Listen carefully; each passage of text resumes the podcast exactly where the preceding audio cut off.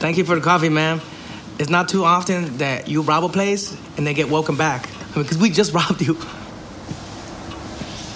You know that he was arrested for stealing a smoothie machine, right? Two smoothie machines. Are you sure they can handle this? Oh, we can handle it. We're professionals. You'll forgive us if uh, we're not instilled with confidence. Well, hey, everybody, just kick back and relax a little bit, man. We know our business. We broke into this spooky ass house, didn't we? I let you. Well, one could say that I let you let me. Look, it's okay. They can handle this. Yeah, we can handle it. You got their credentials? He's in the system. I'm in the system. In the system. The system? Yeah. We're doomed.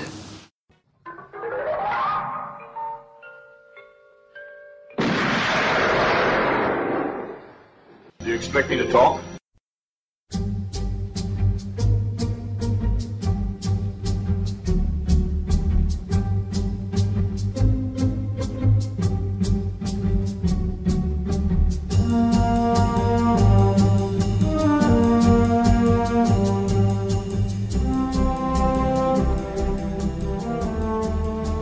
Everybody, and welcome to episode 133 of Do You Expect Us to Talk? We are back at long last. Thank you so much, everybody, for bearing with us. We have returned. I'm feeling marvellous about it. That, but that gap there, Becca, were you waiting for the audience to reply? like, that's all right, no problem. Everybody will be, you know, breathing a sigh of relief. Oh, thank God, you know. I, We've been waiting a I, long I can time. faint, I can faintly hear like chants of huzzah like outside my window. Yes, because we I- are broadcasting live to the Elizabethan court.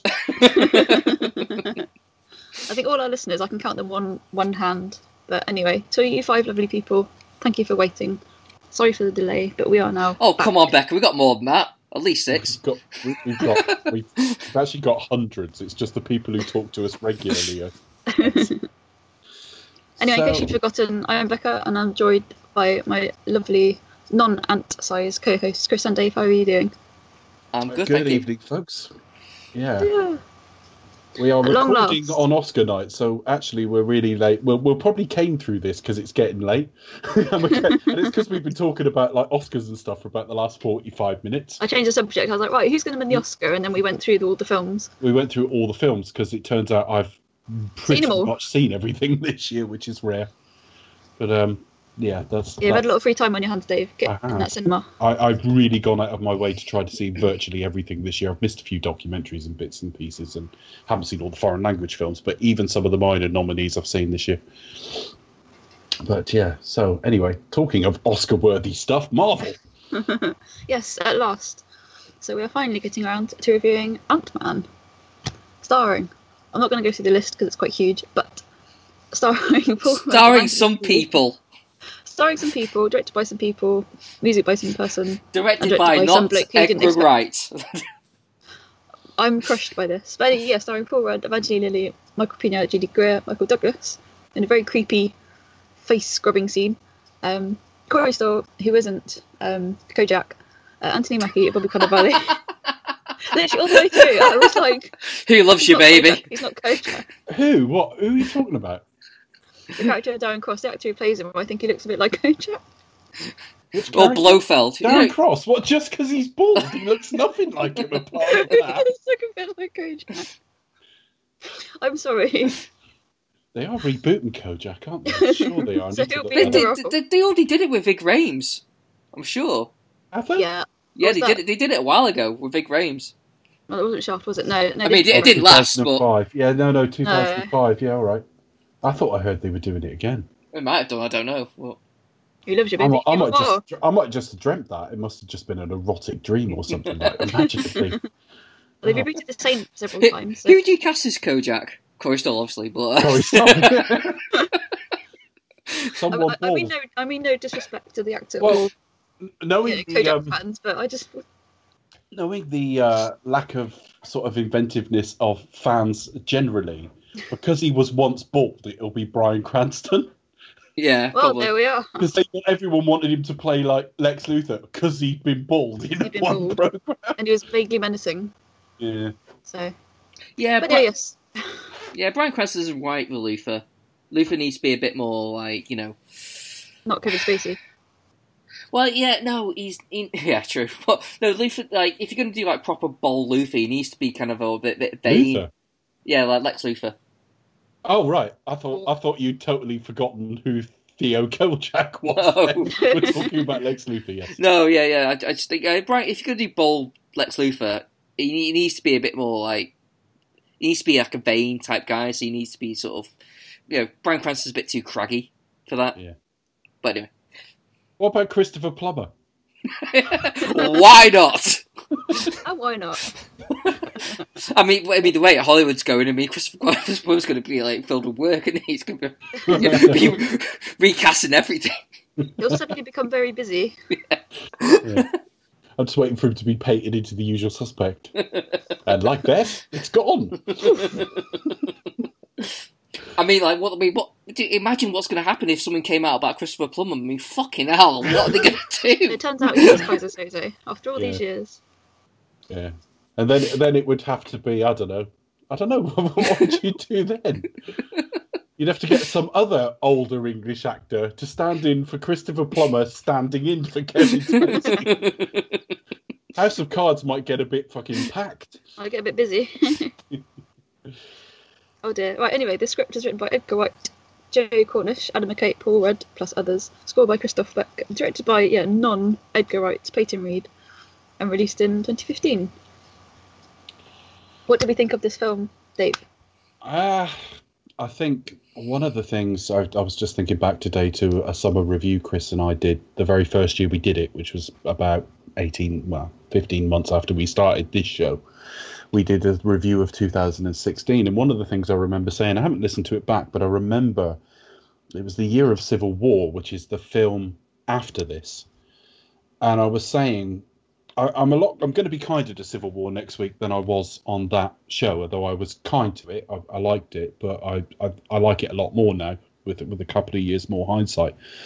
But I was saying that like, as good as Mar- the Marvel universe is, and as great as an achievement of world building it is, a sort of producer's achievement, if you like, the mediocrity of the films is kind of hiding in plain sight. Because at that point, phase one had been, you know, Iron Man had been great, and then the rest of it had been so what until the Avengers. And then phase two had had one really good year, and then the rest of it had been kind of so what. Um, and Age of Ultron wasn't great. And the first time I watched Civil War, I found it a bit overstuffed. I'm not sure I feel that way about it quite as much now. And Ant Man is like the poster boy for that. It, it's a film that I think is actually the hands down the hardest one to review in the entire series. Because at least with Ant Man and the Wasp, you can actually refer back to this one and compare and contrast. Because it's a film I don't feel a whole lot about either way. It's it's not especially great. It's not bad. Its action's fine. Its script is all right. Everyone's quite good in it. Um, certainly, the first time I watched it, I had the strongest feeling that Michael Pena's little sort of ticks aside that were funny the first time. Michael Douglas was by far the best thing in it. Oh, sure. Um, I still feel that way actually, but it was something that radiated a lot more on the big screen. You know, it, you're reminded Michael Douglas is a is a film star. It really shows up on the big screen that like he's magnetic in this, less so when you watch it at home. Especially when you see the digified younger self, and like you all of a sudden you're like, oh my god, I'm back in the mid nineties. Yeah, Yeah, because I think we'll get to that in a minute. Because I actually think that's pretty well done. A lot of people have picked holes with the de aging effects Marvel have done, and I've actually think they've been uniformly very good. I think compared to when they Um, did it in, in the X Men film, where they de-aged Patrick Stewart That and was terrible. um, Ian McKellen, that was a bit creepy. But this one has been done very well. There was, a I think, in fact, the little bit of weakest, shine. The weakest I've seen so really far, well. the weakest one I've seen so far is actually one of the newest ones. In the um, and I don't think it was that it's bad. I think it's that I knew the actors so well from the period, and they've not quite got it bang on. I didn't think Michelle Pfeiffer in Ant Man and the Wasp looked quite right de-aged. They've tried to cap- capture her from a Married to the Mob era, which is around the same time as things like the Fabulous Baker Boys, uh, which is a great film, by the way.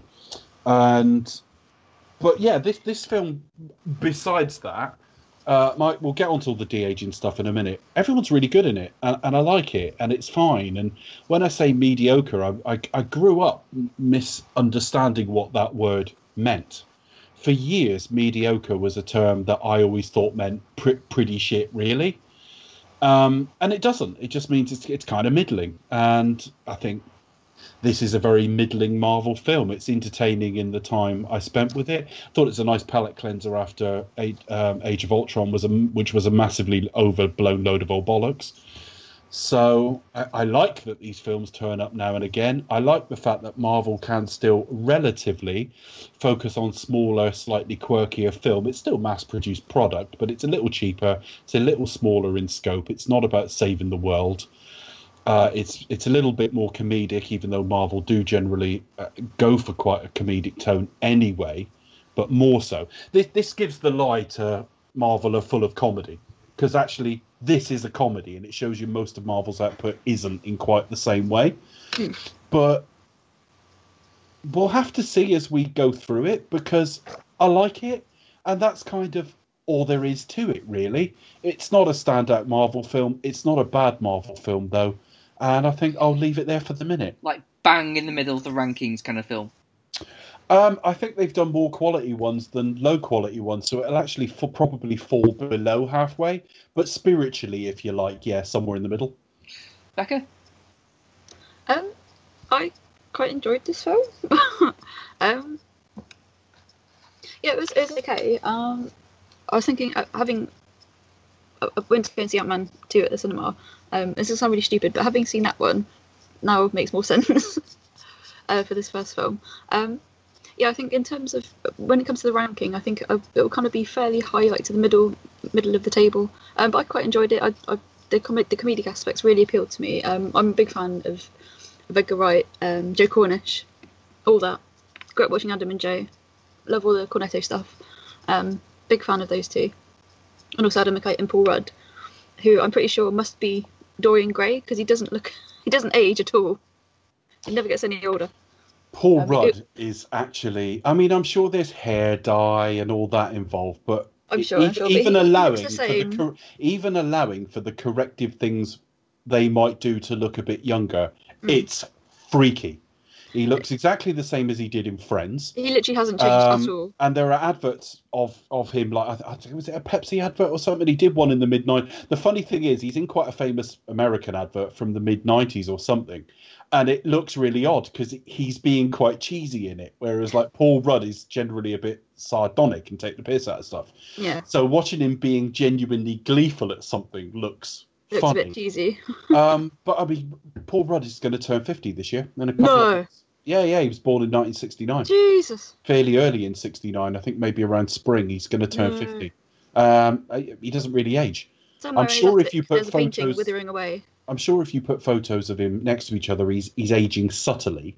So, yeah, but no, it's really no, he subtle. He's got really good genes. Um, he looks good in whatever he does, and he's just amazing. And I secretly fancy him, but don't tell anybody. Um, oh, Christ, no, don't worry about that. what do you mean, whoops? There's only three of us here. no, he's he's really good. He, he really plays up all the laughs. Um, and yeah, no, he's he's kind of like not your typical hero, but then Ant Man probably isn't your typical hero, I would say. Like that, yeah. that role. Yeah, I mean, um, you're saying you fancy him, Becca, but for large portions of this film, his Willie's tiny. Uh, well, them's the breaks, but then in the sequel, it's quite big. So you know, he's not going to satisfy anything with anyone with that thing. Anyone with that size, no, definitely. No, I think it's all good. Um, it, it, you know, whips whips along, pace is quite fine. Um, but yeah, Michael Douglas definitely he is. Well, you say that, Dave, but you get to Civil War. Wow, that's a whole other yeah. kettle of fish. Yeah. He, he anyway, knock out buildings with that thing. he could literally, what was it? Um, jump buildings with a with a single bound. He can, he can, he can knock him down. He, he, he, can knock him down. He, he, can knock him down just by turning him around. Chris is getting surprised, flustered for a oh. man, isn't he? you got touched a nerve. okay. Um, but no, I, I really enjoyed this. Um, it, was, it was a bit cheesy for me in parts, but um, yeah, really good. The action's really good. Um, I can't wait to get to the sequel because um, the big chase sequence, which I thoroughly, thoroughly enjoyed, um, and was done really well. Um, but as yeah, I would agree with you, Dave. The um, yeah, the star of this vehicle is Michael Douglas, um, and yeah, watching watching him in this film, he, he kind of reminded of like falling down of um, obviously Gordon Gekko, uh, Wall Street, so classic roles that he's played, and just that he is entirely magnetic. Um, and you know, he's he is Hank Pym basically. It's quite funny when he drives up to the you know the sort of the um, main gate and he's like, "Yes, I'm still alive," and that's kind of like you know reaffirming his presence in the film world as well. Because he kind of he goes in and out. Obviously, he's looking after his family and you know coming out of retirement occasionally. This is like just no, he's still as well. yeah, And exactly. he had stage four. He had stage four head Yeah. and neck cancer. Exactly. So it's, it's quite serious, and you know he's kind of bouncing back and, and trying to get himself, you know, back back in the world. And Bouncing back, Alan Partridge starts on TV tomorrow, so that's all I can do. People bounce back, Lynn. To be fair, this is yeah, that's what I was thinking. I did have that on the brain. I bounced back. Yeah, I'll replicate the cover stance for you. That's what he says when he gets to the. Oh, that series is going to be so good. For oh, I can't wait. I'm just going to be cringing my way through, but it'll be so funny. And there's some issue with his age as well. Like he's meant to be sixty something. Oh, they're going to have to start doing a shifting timeline on I Alan guess the Partridge. one, aren't they? Somehow Yeah. he can't be because like he's only Coogan's only what fi- early fifties. He was born in hmm. '65. See if have a drink. Um, but yeah, the, apparently so Partridge is meant to be in his sixties. I'm like, no, that can't be right. But anyway, Well, he, he always it- said that he was meant to be about 10 years older than him. yeah, But obviously, they've, they're going to have to start shifting that in a minute because time's sort of racing away and the character's not aging at the same speed. no, exactly. So and now they're gonna have to do away with all the all the makeup. But anyway, in a nutshell, I enjoyed Ant Man. Chris, Uh, yeah, um, I, yeah, I actually really enjoyed this. Uh, I remember joining it at the time as well, so I, I think I know what Dave means when he says it's kind of middling or or, or kind of average. We're not being nasty to it, though. I know, We're and, and, yeah, I know. I'm not. That's you know, I can I can kind of understand that, but um, I think what I've actually got from it is a very much more smaller scale, isn't it? It's very much, and I think actually the main takeaway I had from viewing tonight was it it kind of reminded me of, of how well Marvel has transcended like each not ev- even though it has a as a formula, not every film is the same. And this feels, I think, especially after Age of Ultron, this felt like okay, well, this is kind of a stripped back, a bit more comedic in tone. And we know what we're not going to do a big superhero film. It's going to be like a, a heist film. I think that was going to be its premise when Edgar Wright was going to do it. And um, and I, and and I think yeah, it, you're right. There, it is a palate cleanser, and it does. And, and I remember at the time, it was kind of a bit worried that this might be a big fail, especially after Age of Ultron. They think, shit, are Marvel going to drop the ball with this one though?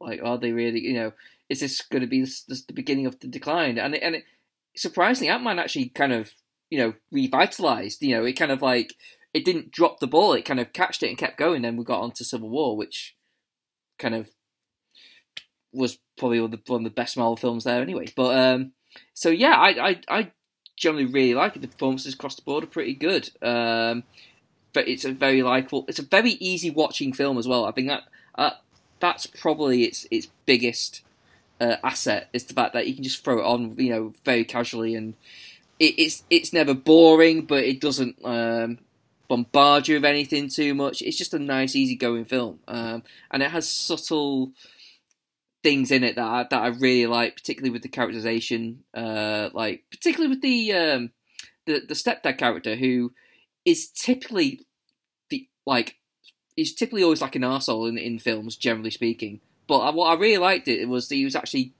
he was actually quite a good guy at the end. He was it's actually you know yeah, you warm to him, don't you? well, yeah, well, you, well, he was always a good guy, and you can actually understand his position where he's coming from. But you know, but you can easily kind of like, you know, at the beginning see like, oh, is he being a bit of a dick, or you know, is you know, do you know what I mean? But at the end, you actually, you know what, it's actually really nice when you all sat together as like get uh, all getting together as one family. I, I kind of really like that aspect as well. So yeah, I, I, I generally really liked it. Yeah. That got that actually got got me in quite a nice way because you know without getting too heavy about Yeah. it, I was in a similar scenario as a kid and it wasn't fucking like that. at Yeah. I was one of those situations where my father had to pass presents at Christmas over the fucking door and stuff like that. Uh, it was rather pathetic early on. It got better as I got Mm. older, but but early on everyone was really fucking childish about it. So to actually see parents and step parents behaving like grown ups is really nice. Yeah, it's, yeah, it's nice like, Um, to have that set as a standard. It's like, come on, well, you know, it's it's good to have that kind of support and that kind of like, come on, let's yeah, just say let's be adults and let's try and see the potential good in everyone, you know, rather than trying to cut everyone down all the time. Yeah. Yeah, and uh, the other thing as well is they don't go too far with it the other way in that he, he's not a soft touch. This stepfather for Yeah. most of the film, he doesn't particularly like Scott Lang, uh, but it's all for reasons, all for good reasons. Yeah, the right uh, reasons. uh, all for the right reasons. And actually, as soon as Scott does the right things in life, he's totally on board with him. Yeah, and that hel- and that helps you know the character the character of Scott Lang as well for you as well. It, it, you know for the viewers, it, it helps his journey to become a better person. Uh, Well, I suppose what you've got there is the plot sort of almost objection handling itself. yeah, So, where, you know, there will be members of the audience, not that many, I wouldn't imagine, but there might be a few watching it and going, I'm supposed to support him. He's a petty fucking criminal. yeah, And actually, all of that is voiced uh, by the, the Paxton character. oh yeah, definitely. You, you do have like the, the genuine love of his daughter though. Like you know, like he gets his daughter more than anyone. Uh, that that does that. That's a nice window to help you through it. Plus, also, Paul Rudd is just a likable presence, so that'll get you through it. Yeah, his, his face is just likable generally. yeah, Yeah, pity about And his I, I think that's dog, really cute. That's really cute with like um, you know, when he get he, he buys that really gross toy for his daughter, and he's like, oh, it's so ugly, I love it. And whereas his stepdad figure is sort of like, what, you know? And it's always a risk when you give significant, or it's a risk for me anyway, when you give significant screen time to a child. And she's she's good. She's likable. I like that kid. Yeah, she's a good little girl, isn't she? She's really good. Yeah. Um, Judy Greer, just in general, appears in a lot of things not enough. She's a name actress. We know her from lots and lots of Yeah, she needs things. to be in more things. She's in um, Um, Archer. She, she well, I mean, she was she, she was mocapped in the Battle of the Planet of the Apes films as well. She was Caesar's wife. Uh, and I don't mean Rocky Junior from, um, but yeah, Mhm. she turns up in a lot of things almost not enough. I'm I'm not suggesting she should have had a bigger role in this, but I always feel she's a bit wasted when she turns up for two minutes here and yeah, there. she's a really good actress, and yeah, she Yeah. needs to be in more stuff. She is.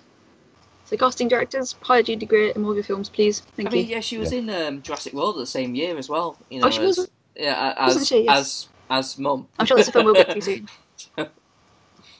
As what? Sorry. She was playing a mum there as well, so it's kind of like, well, just that Judy Greer, Judy Greer, and all the all these big films playing mum, in the mum role. Oh yeah, Yeah. she's basically mum, isn't she?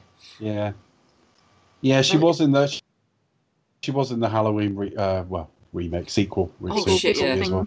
Yeah, she was mum. Um, yeah, mum again. yeah. Oh, and she was in uh, the Carrie remake as well. Looking looking back as well. So As mum. bit. No, she wasn't mum in that. She was the. No, I didn't see that one. I don't. Oh no, it was. Um, in fact, oh, she played the same character yeah, was, who was played in the original by the actress that is Wendell Crumb's uh, therapist in Split. oh. Yeah. That's a fun fact for you, folks. There you go. Film connections that you would not otherwise otherwise have guessed. Yeah, I kept saying I watched Split and I kept thinking I recognise that woman, but I, I I, need to de-age her because she's a lot older, Mhm. and, and and playing as a very different generation as well. And I went and looked at the name, and it was like the it was the teacher that kind of got on with Carrie in Carrie in the '76 version. But yeah, so uh, yeah, I mean, so in general, we're all pretty positive about this. Yeah, it's it's a very nice, easygoing film. Um, I think the, the on- the only other gripes, well, I think also it's a shame because I think uh, you know um, uh, Kojak is pretty. It, you know, he, he he does he does a good. I think he does a good performance as a villain, and I think there's potential to have a good villain there. I just don't think the film gives him enough to really develop that to make it really stick. What was the guy who played? I could look this up, but I can't be asked. Can you remember the actor who both played the boomerang guy in uh, Suicide Squad and was also Kyle Reese in Terminator Genisys? The boomerang I- guy. Yeah, I can't remember the name of the I fucking can't without guy. looking it up. I'm afraid. Hang on a minute. Let me look up Terminator Genisys. IMDb.com. Make sure you spell it correctly. Which is oh, spelled oh incorrectly. crap! Yeah, um, yeah. Oh, yeah. Kai, J- uh, Kai, Jai Courtney. Or, Jai Courtney. Yeah. That's it. C- C- Corey Stoll's got a similar quality and a similar almost filmography in that he appears in a lot of B level shit.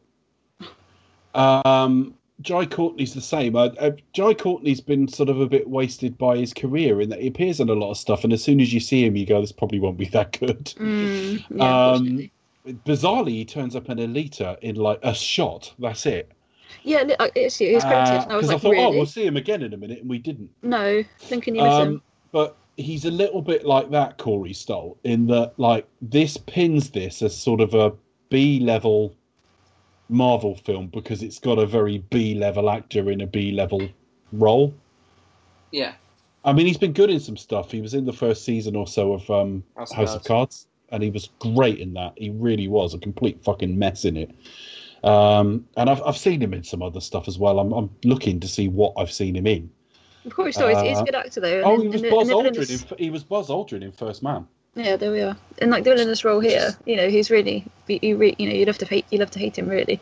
So But I mean, First Man is an A-lister film, but looking back, he was in stuff like. I'm being picky here in that I'm picking on the shit, but he was in the Liam Neeson film Non-Stop. Ugh. Uh, he was in the Bourne Legacy. And- and he's it's- got to live, hasn't he? He's got to make a Corey living. Stoll, yeah, but Corey Stoll, if if if you had to say he was in a Bourne film, you'd go, well, he was in the crap one, wasn't he? He was in the one they had that's, an just, that's just how his career is. You know, Yeah. Mm. um, but he's fine. He's all right. Yeah, I, I just I I I think he did really good. I just don't I just don't think he gave him enough, particularly because there's there's a bit where like when he makes that he kills that guy with like this little mush gun thing Well, in the Uh, bath. in the bathroom, yeah, and he kind of just like flushes down top, and and then, then and then it kind of he kind of looks in the mirror at himself, and then, and this, and and it kind of cuts away to the next scene, and he just thought that was like a little moment where he just like we could have just looked at himself, and thought, oh, that was quite easy, just casually killing someone. That could have been like just a few But the seconds. film has gone. Plot everyone and moved on. Yeah, you know, just like just a bit of extra character. You know, kind of. He almost had that look of just to say, "Oh, I've just killed someone. That was kind of easy."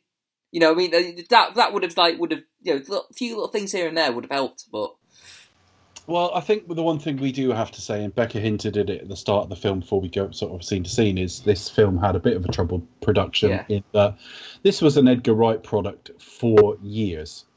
Um, he'd been working on it. I, I mean, I'm looking back now. I seem to remember, yeah, I was hearing rumors of Ant Man before the Marvel Cinematic Universe was a thing. Mm. Now, it was a thing in that all the planning was underway and probably Iron Man was being written and the Incredible Hulk and everything. But I seem to remember just before Hot Fuzz came out, in fact, in all the fuss around Hot Fuzz. And now I'm looking, it was 2006. He was hired with Joe Cornish to start developing this film. And it had been underway for years. I remember he turned up at Comic Con in the early 2010s, I don't know, 11, something like that. I'm trying not to look all these things up. Um, he turned up with some test a test reel, some test footage of, you know, Ant Man changing sizes and like a little action sequence, and this went on for years. And in fact, I think they only left the pro the project about a year before it was released. Mm. So they were very very deep into this when Marvel and Wright got the old creative differences. And I think it is the you know it was almost like a flashback to the bad old days. And again, I'm not putting the blame on Marvel here, but Phase One, it it, it always came off as our way or the highway. So fa- some fairly important people in film had left. I mean, Norton lasted a film, Terrence Howard lasted a film, Jon Favreau kind of stopped doing anything creative with the, even though he still acts for them, very early on, uh, because Marvel were, you know, sort of saying do it our way, and then as time went on, I don't know if it was they hired directors who were and writers who were a better fit for them, or whether those people signed on knowing more of how it worked. So a lot of this sort of stopped happening. I think Thor: The Dark World, funnily enough, was meant to be Patty Jenkins at one point. yeah, I, Oh. uh, so that that was one. I'll let, so, but there was less of it. There was less of this uh, people leaving and because of problems. Plus, And so also it you had the weird- uh, Joss Whedon as well after uh, Age of Ultron. That that Yeah, but of course, even though in the timeline, um, Age of Ultron is the film before this, Mm. I'm talking about when Wright left the project, Yeah, and that was before we knew all the problems Joss Whedon was having. What I think I'm trying to say is Thor: The Dark World had only just come out, and apart from that, it was like a flashback to Phase One that all of a sudden they're having these creative differences, and I do think so. They got in um, Peyton Reed. Now, if I look up Peyton Reed, the first film that occurred to me when they said Peyton Reed's going to do it, the first film I could think of was Down with Love, which was a film with Ewan McGregor and Z- Renee Zellweger, and I It was- remember it's, meant to be in the style of those um Yeah, oh like um Doris Day um it- it's yeah, it's very like a Rock Hudson, Doris Day. rock Hudson, yeah sort of fifties frothy It- comedy. It is. And the other thing that stuck out about it for me is Frasier was still in production at that time, and David Hyde Pierce is in it, Niles. Hmm. Oh yeah. And I remember seeing this film thinking it might be like a real feel good thing. I went I went expecting to like enjoy Down with Love and I thought it was dreadful. I don't remember much about it now, so I can't tell you why it was dreadful. But I, I just remember not liking it at the time. And then I then I so I thought, well, what else has he done? Because at the point this was announced, that was like eleven years before. So I start looking, and he did the breakup, which is a Jennifer Aniston Vince Vaughn film, and it isn't good. There's a couple of funny bits in it, but it isn't good. I think that was probably near the tail end of Vince Vaughn's career. Well, not tail end of the career, but maybe Well, he's still working now, but I, I know Yeah. it was. It was dur- it was the tail end of him being uh, fairly hot. yeah. cinematically, yeah. And then the next thing he did, and forget my feelings on this man, because we know I don't like Jim Carrey, but Yes Man is a book I read uh, before the film. It was based on the uh, book by Danny Wallace. Mm. Uh, uh, and it's the book's really funny. This guy just says fucking yes to everything for a year. It's great. uh, I can't can't really remember it now, but I remember really liking it. It was made into a really not good film. And that's not Jim Carrey. You could replace Jim Carrey with any actor and it still would have been a terrible film. So I was really, really nervous. I thought, how is Peyton Reed going to line up with this quirky individual style Edgar Wright has? Because you can spot an Edgar Wright film a mile away. Exactly. Um, and actually, there's a lot in the. I was more worried actually thinking about it for the sequel because there's still some DNA of Edgar Wright and Joe Cornish in this. Yeah. All the the Michael Pena stuff has to be Edgar Wright. It But yeah, that's got him all over it, really. Um, you know that sort of. Well, we'll get on to what we mean by that for anyone listening who hasn't sort of seen the film in a minute. But um, I, I think what we're getting at is, I suppose it was always going to be a bit disjointed in places and, and ideas left hanging. And I do think Corey Stoll actually gets the worst of it, doesn't he? Yeah, I, I think I think the I think they kind of just sort of maybe neutered it a little bit, just made it float. I mean, I don't know. I mean, maybe like I think Edgar Wright is very much um, Edgar Wright. I think if you try and like just sort of like try and do Edgar Wright, you just come across as like just imitating him. do you know what I mean? So they probably sort of like just just shaved down the edges and made it sort of a bit, you know. I want to say generic. They've done pretty well, though. Yeah, I want to say generic, but generic sounds more like a, a knock on it. Um, but you do you know what I mean? It's just sort of like okay, it's just just like just just give it a little flavour. You can kind of tell it's like you know a toned down Edgar Wright, you know. Um, but I, I do wonder what it would be like, whether how different it would actually be, really. Um, to be honest, because you know if Edgar Wright do, done under Marvel, maybe he would have toned down, toned his voice down. To Well, he set the he set the visual style because the action sequences were all based on his tests. yeah, And the Michael Pena character, I, I can't speak for the comic books, but that character feels like an Edgar Wright character. And it could almost turn up in any, any Edgar Wright film. All right, I can't imagine him turning up in Hot Fuzz because why would he live in Wells? yeah. You know what I mean? In Sandford. But um, it feels very Edgar Wright, this film, still. But when you hit on that point about, well, that Corey Stoll thing just suddenly cuts there, and I'm thinking, well, yeah, Adam McKay comes in and writes. But then Edgar, Ed, I, I was watching, uh, we were talking just before we came on air about um, Vice. In fact, we were talking about all the Oscar nominees, but we were talking about Vice and The Big Short. Uh, uh, Becca, you haven't seen either, have you? Chris, you've seen The Big Short. Um, Yeah. I've seen The Big Short. I haven't seen Vice yet, though. Oh right, so you're both in the same position. You've seen The Big Short, but you haven't seen Vice. yeah, right. I, I suddenly had to search my memory. I thought, oh no, I have seen Oh, The Big Short. when I drove home from watching Vice, I was thinking this reminds me of another director. Who's it reminding me of? And it occurred to me that if it, it's Martin Scorsese with a completely different sensibility, because Martin Scorsese makes like a lot of crime-based films and things like that, and they're a bit more serious. But that little cutaway style and sudden talking to camera and uh, things pausing, uh, you know, pictures pausing while you get a bit of narration, and then it suddenly cut into something else is very, very Martin Scorsese. And funnily enough, that style and that that sort of very sort of pop up and switching to something else and then cutting away fits quite well with Edgar Wright, even though it doesn't look the same.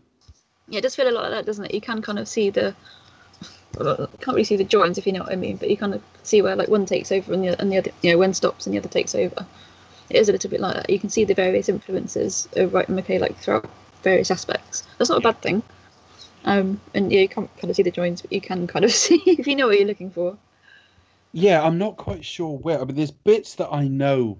I, th- I think there's bits in the film that I think are Edgar Wright, and in fact, I'd bet money it's Edgar Wright. But then I'm reminded of things like Justice League, where there's scenes in that that I go, that's definitely Joss Whedon, and it actually turned out to be Zack Snyder. So the scene in Justice League where um, Aquaman gets the lasso round caught round his leg, that very comedic scene where he starts Yeah. like almost hitting on Wonder Woman and saying he doesn't want to die and stuff. That feels like a Joss Whedon sequence, and it isn't. Apparently, it's, Jo- it's Zack Snyder. So I'm I'm very careful to not to say this Oh, sure. is definitely, and I might be wrong. What I'm less sure is the bits that definitely aren't him, if you know what I mean. There aren't bits in the film that I go, well, that that probably is the new people. I don't know. I mean, uh, my general feeling is, I reckon the, the film as is, like, is pretty much what here uh, Edgar Wright and um, Joe Cornish wrote. I think the rewrite is just very much like an edited version of it. Like, I don't think might, there might have been things left or altered to a degree, but I think generally speaking, this is kind of like the story they would have they would have given us. So I don't think that there's too much. I think it's just would have been like direct director touches really that that They didn't have a lot of time, did they? yeah so uh I, We, I what we don't know yet, and I one day there's books to be written on all this stuff. Is I see Edgar Wright. I think he posted something on Twitter that was a picture of him when he was younger, and it, I think the hint was, you know, back when filmmaking was fun. I think he was hurt by what happened, but he never slagged off Marvel, Marvel at all. No, I mean it's Well, creative I mean- differences again, wasn't it? But Well, we, we know with with Ed, Terrence Howard, for example, Terrence Howard has, has had things to say. They might be inaccurate, but he's had his say. And so has Ed Norton. With with this, we don't actually know what happened. We don't know what they fell out over. Uh, we don't know if it was a combination of things, or we just we don't know. We still don't know. And I would love to know one day. In some respects, it's none of our business because the end result is our business, not necessarily the process. I, I think I think ultimately I think it is just purely down to the fact that because of Marvel is a franchise and and is set to a thing now, I think Edgar Wright is very specific about his vision, and I think there was just ultimately they just couldn't. I don't think he could have honestly want, wanted to do. He, he would he would have had to compromise too much. I think I think that's that's ultimately what that's my general feeling. That's that's my gut instinct on me.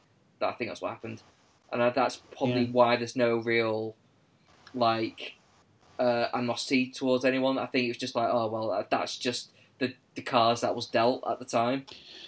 it it annoyed me at the time only in the uh, as long-term Bond fans, I think we understand it needs a strong director relative, a producer relative to director. yeah, definitely.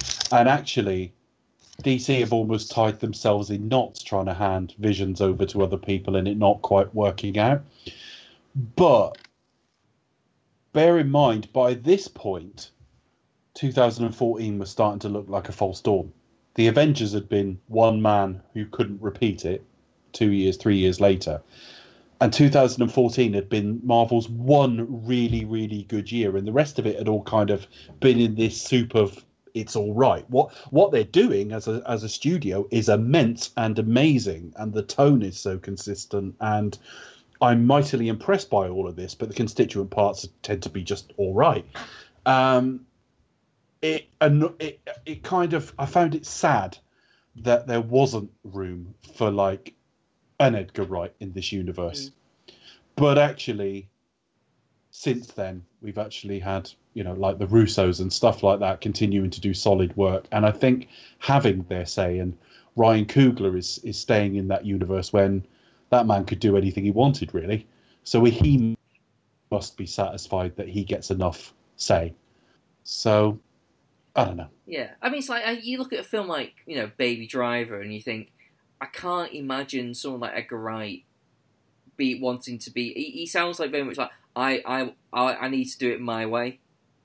Uh, but it's not only that; it's all it, it. It's not even just about say. It, it's as much that the man who made Baby Driver would he even would he have any passion for anything other than the ideas he had? Well, exactly. I, I, I Um, think. I think. And I think, I think Ant Man was almost a coincidence. He Yeah. liked the character, and it happened. Marvel were interested in creating it. Yeah, I think. Um, I think that was exactly it. I think if uh, he, I think he, let's just say he did it. I don't think he would have generally loved it. I think that's probably why he backed away.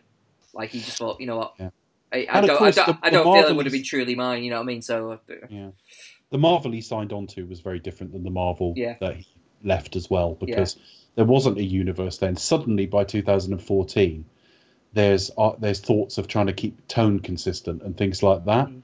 Whereas in 2006, that it might well have, you know, Shaun of the Dead had been great, and Hot Fuzz is about to come out, and there's some heat under this guy who's still in his early 30s. He would have felt like a get for Marvel Studio in 2006 in a way that probably he wouldn't be so much after they've had the Avengers and everything else. Probably. But with that, shall we discuss this film sequentially? let's, Let's do that. Let's crack open that safe, steal that suit, and away we go.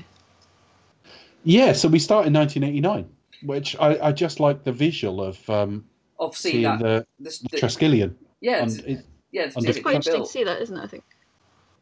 well, bear in mind we're only about 12 months on from Winter Soldier at this point. I'd like to see an 80s Avengers style movie. the de-aged Michael Douglas.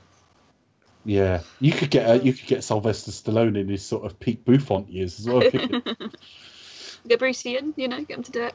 Get all the old, well, it'll be it'll basically be the Expendables, yeah, but I, I wonder when you get different actors playing the same character but different eras. I wonder at what point in the timeline they would swap them over. Oh, because because you've got uh, Howard Stark here, but it's it's older Howard Stark. It's um, Mm. what's the actor It's- called? John Slattery, not Tony Slattery, Not Tony Slattery, not Party. John Well, Slattery. I- and I just thought, how far back would you have to go yeah, before they but called d- him yeah, Dominic but you have to remember this is probably close, like nearer the event of his death. About twelve years from his death. Uh, hang on, no, nineteen eighty nine. So about two or three years from his death. Yeah. So And of course, he was played by Howard Stark. He did play Howard Stark in the '60s, didn't he? In the Expo films. oh yes, he did. in Iron Man 2. But yeah, I think how far back before that would you have to go before you go get Dominic Cooper to do that then? I don't know. Well, yeah, exactly. But we've got a we've got uh, John Slattery there, so Howard Stark, another guy we're going to see later whose name escapes me, uh, and we've got To, to, to uh, be a bad Haley- guy, that is that won't be referenced again in a bit. Maybe maybe maybe in the third Ant Man film, maybe. Well, I thought we saw him a bit later on as an older guy. He is there. Yeah, no, no, but in terms of like from after this film, we don't. Oh, I sort see of- what yeah. you mean. Yeah, and we've got H- Hayley Atwell, the middle age years. Still would. Still would 1989, 40 years on from. Yeah, she's supposed to be in her 60s. Yeah, go on. Well, yeah, why not? At least I could. well, yeah, go on then. Not dead yet. if you insist. Um, It'll be rude not to. yeah, uh, Michael Douglas walks in looking like Michael Douglas from 1989. Yeah, all of a sudden I felt like it was a disclosure or something like that. Yeah, it's a little bit of that era, isn't it? I mean, 1989. That's about two or three years after Fatal Attraction, Mhm. something like that. I'm going to look at what came up because they will have they will have based it on Yeah, I think A what, what film they did for is they, that yeah, they looked around all their the films they references. did of that era that. and thought, right, okay, we'll we'll, we'll match it to that. Have a look So- at his filmography. Because Fatal Attraction springs to mind. I can't remember what, if that was 87 or 88. But I'm just It'll trying be to. films of that time. 1989. 1989 is um, uh, Black Rain and War of the Roses. Oh, the Roses. that was a good film. I think he had short hair in that as well. So I bet they even they bet they even used that as the reference. War of the Roses. Okay, it's a couple of be years after. Wall Street Fatal Attraction. So they're basing it on peak Michael Douglas in terms of like box office popularity Mm. because he was massive in the late eighties. Yeah, he was really popular. He was in Uh, always everything. playing quite sleazy guys. I think he was Uh, a bit um, typecast by Gordon Gekko by uh, Wall Street, playing by Yeah. quite slimy, quite sleazy guys. Wall Street's a good film though. Really good Uh, film. Sequel, not so much. Yeah, that that that micro that nanosecond when Shia LaBeouf was put in everything Yeah. it Mm. looks really funny now when you look back. You go, what what, what happened there? Well, yeah, what was that all about? Blip. Uh, he's gone in furious because they are trying to replicate his technology, aren't they? His Yeah. Ant Man technology, uh, and he finds it. He thinks it's dangerous. So, strange kind of thing to this that like we get a lot of this in modern, almost modern politics and foreign affairs. That like I can have the technology, but no one else. It's Yeah. like, well, it's dangerous, but it, it's safe for me to use. Yeah, I, But I, I, it's Yeah. it's it, it, it, it's an interesting thing because like let, let's just say if you did let's just say you, you create something like like that you think okay well in the wrong hands I don't trust it or the, or I need to figure it out to it to be safe and I'm not Yeah. willing to give it out you know so it is an interesting thing yes you, you are right but at the same time it's like you know it's it's being responsible for the thing you've created you know it's like ultimately I suppose he did lose his wife to it, as we're going to find Yeah. out later in the film as well. So I think he's past his peak of using this stuff. Okay, so he, he basically punches that other guy, storms out, and he's resigned. That's that's Yeah. the end of that, and we cut to the present day. Yeah, it's to get Um, the, get the Marvel doodah where, where before it gets bastardized, and then The the good Marvel logo. yeah, I mean they're still doing the, the the flicking book thing, even though it's like a new, different one, but it's still like oh, I, I well, you know, like that though. That's, Yeah. I still prefer that. I still wish they did. yeah, Yeah, DC have changed their logo twice since they had a good one as well. Do you know what I mean? Yeah, they have. Yeah. they, they, was- they had a similar thing, didn't they? With the They did. yeah, really similar. Uh, do we go cut straight to the prison? yeah, but you get straight to um, Scott Lang getting punched in the face. Yeah, and having a fight. And then making Uh, up with Peachy. well, it, well, it's it's a prison ritual, isn't it? You get introduced and you're thinking like he's in a big sort of prison fight, and it turns Yeah. out no, it's just a it's a closing ritual. It's just basically a, a leaving present. because Yeah. he's about to be released. yeah, Yeah. Uh, and then he leaves, and the next thing you see, he's working at Baskin Robbins.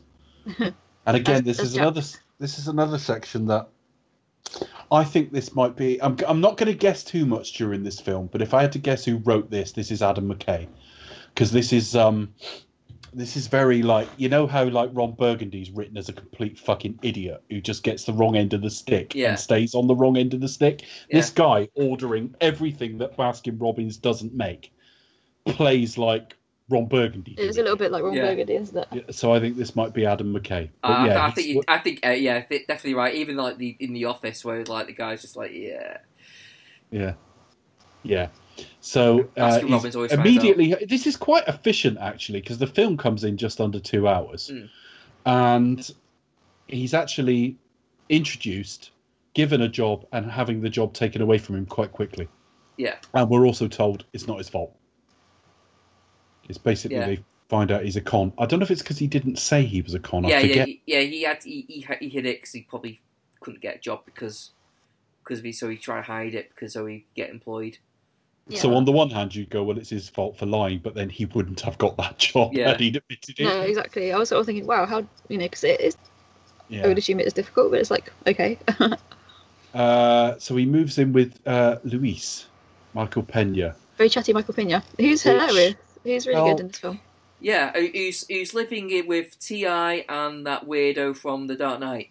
Yeah, the Oh one yeah, it's that wearing- guy. Yeah, if if you think back, listeners, in The Dark Knight, there's a guy at uh, Jim Gordon's quote unquote funeral that is wearing a Rachel Dawes badge and a name badge, and Harvey takes him and interrogates him. It's that guy.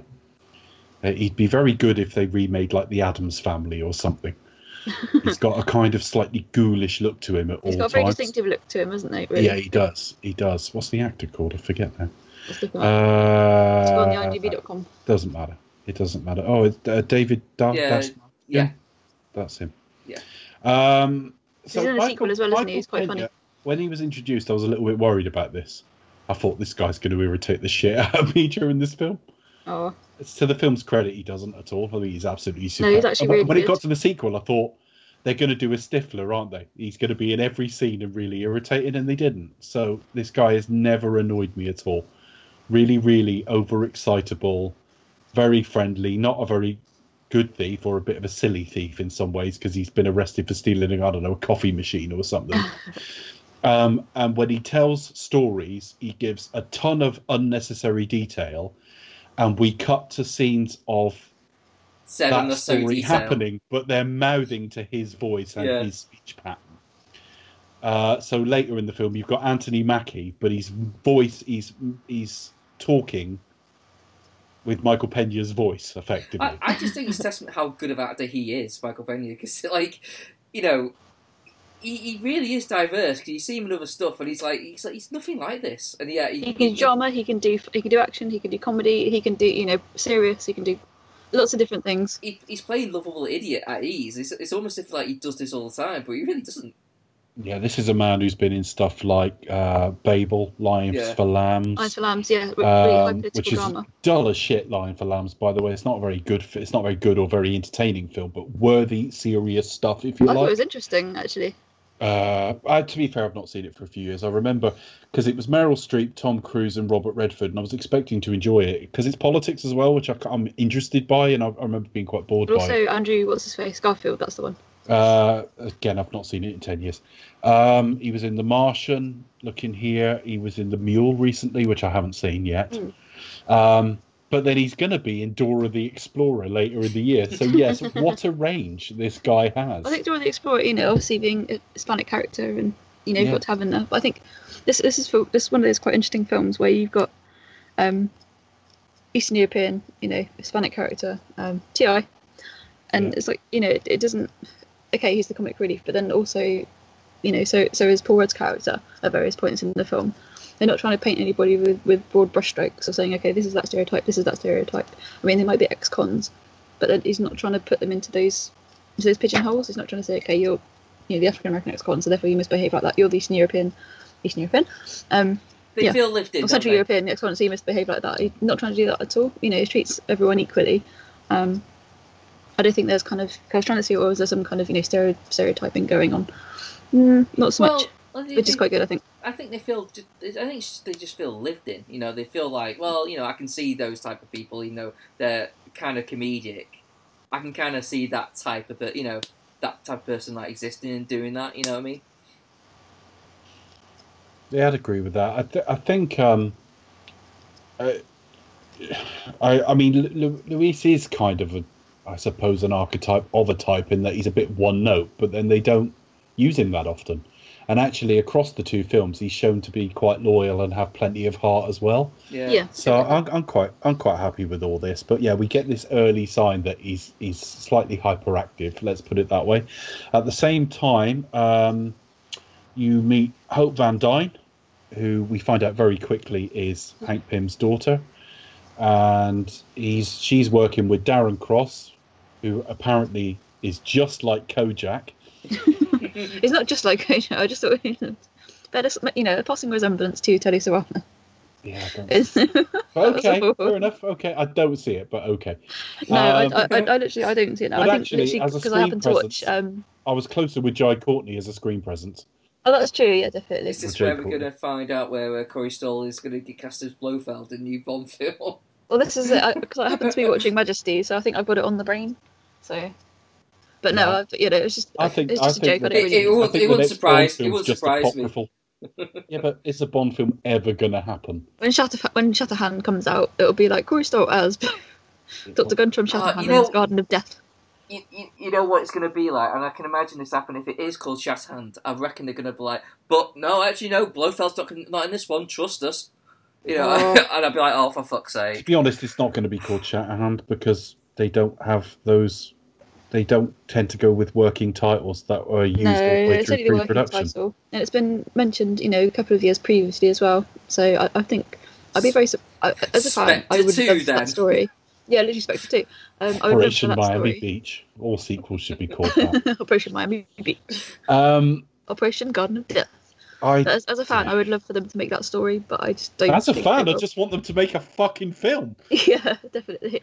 in I- your own time, lads. on, on, Make on, the movie, on on the side note, if I could just sort of like depress everyone, I have a funny feeling after this one we're gonna have a long break. I think I, Yeah, it'll be another six years, won't it? Yeah, I, I, I see it's, yeah, it's, it's going to be a while after the new one. But anyway, I can see I it. saw a very Yeah. Uh, the next of James Bond is currently like 13. yeah, is it? not not born yet, so Yes. not appearing in this film. Yeah. Child not appearing in this film. Um, yeah, on one of the one of the various JBR tra- threads that I'm a member of, um, somebody posted a really interesting graphic of um the, the frequency of Bond films throughout the years. I'll see if I can find it and and, and tweet it. It's really interesting. It's it, it's fairly self-explanatory, isn't it? Every year for a while, then every two years for a while, But then a gap, then, then leave for legal reasons, then every two years, then slip into three, and now fucking whenever they feel And like that's it. whenever they can feel. Yeah, whenever they feel like it. Absolutely Whenever, pathetic. Ridiculous. whenever they feel Ridiculous. Get on with it. Dear Barbara Sorry? Michael, get on with it. whenever they feel awake.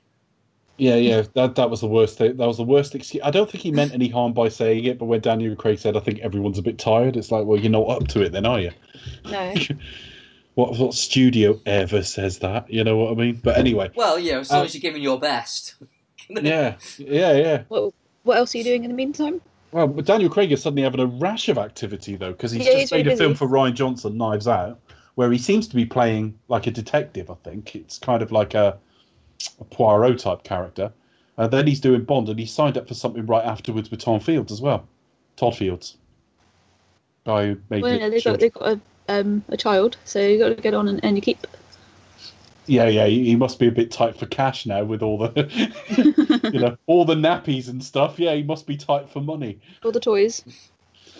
Yeah. So um, anyway, on to this. So we meet Darren Cross, who's basically trying to perfect his own shrinking suit, and he's forced out Hank Pym.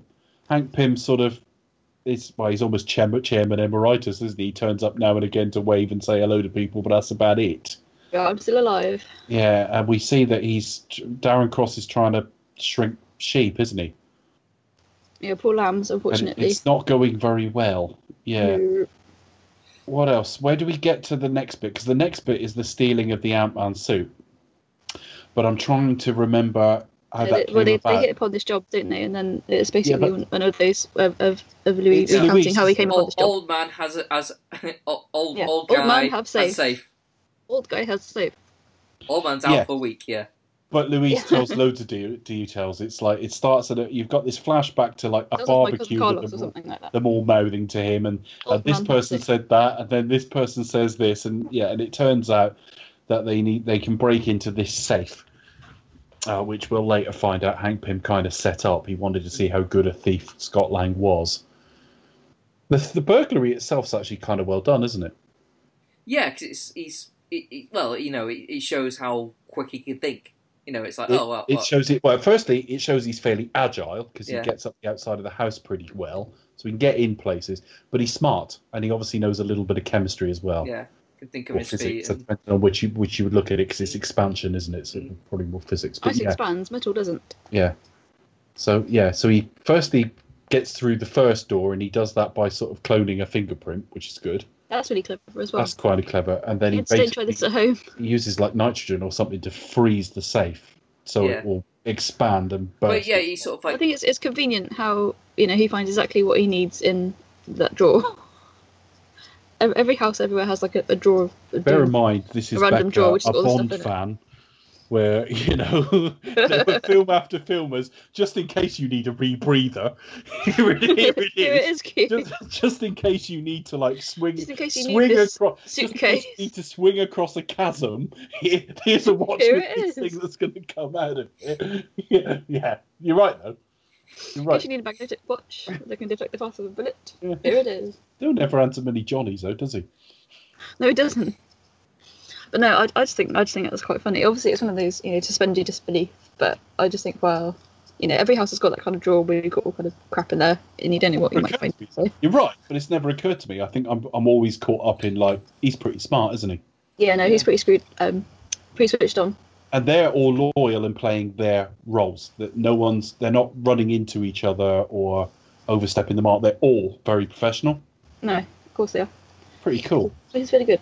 he steals the Ant Man suit, and I don't know if I'd even seen. I don't think I'd seen many trailers for this before it came out, because I think I was taken aback at some point in the production of this film, maybe on first viewing, by how low tech and old fashioned the suit looks. Yeah. It's, it's not what I was expecting. No, it'd be interesting to you know to see various versions of, of the suit um, and how close they are to the, the comics, the original stories. Yeah, But also, you got to think the time when it was actually used as well. It was like so it wouldn't have been as it's being used in the forties and fifth, fifth uh, Cold War, wasn't it? So sort of sixties. yeah. Yeah. So um, well, yeah. So well, yeah. So so he he, he pinched the suit, and then what happens there? He, he gets back and he's a Uh, bit disappointed. he- but he tries it on in the bathroom. oh right, that's it. Yes, and that's where you have the old like you know learning, t- learning to le- learning your skill set kind of thing. Where he gets like sucked into like being small, and we actually Yeah, well, he basically gets washed down the plug hole and all that sort of thing, Yeah. or he's about to be. Ends up in a nightclub, nearly being stepped on, and the the, the effect that t- took me at the time is him being on a vinyl record. yeah Um, I thought this was all really well done. You couldn't have done this film a, lot, a number of years ago. Like this is a, I I think this is definitely a Edgar Wright, or li- at least the DNA of Edgar Wright, or this whole sequence. I think the being on a vinyl record sounds Yeah. like it.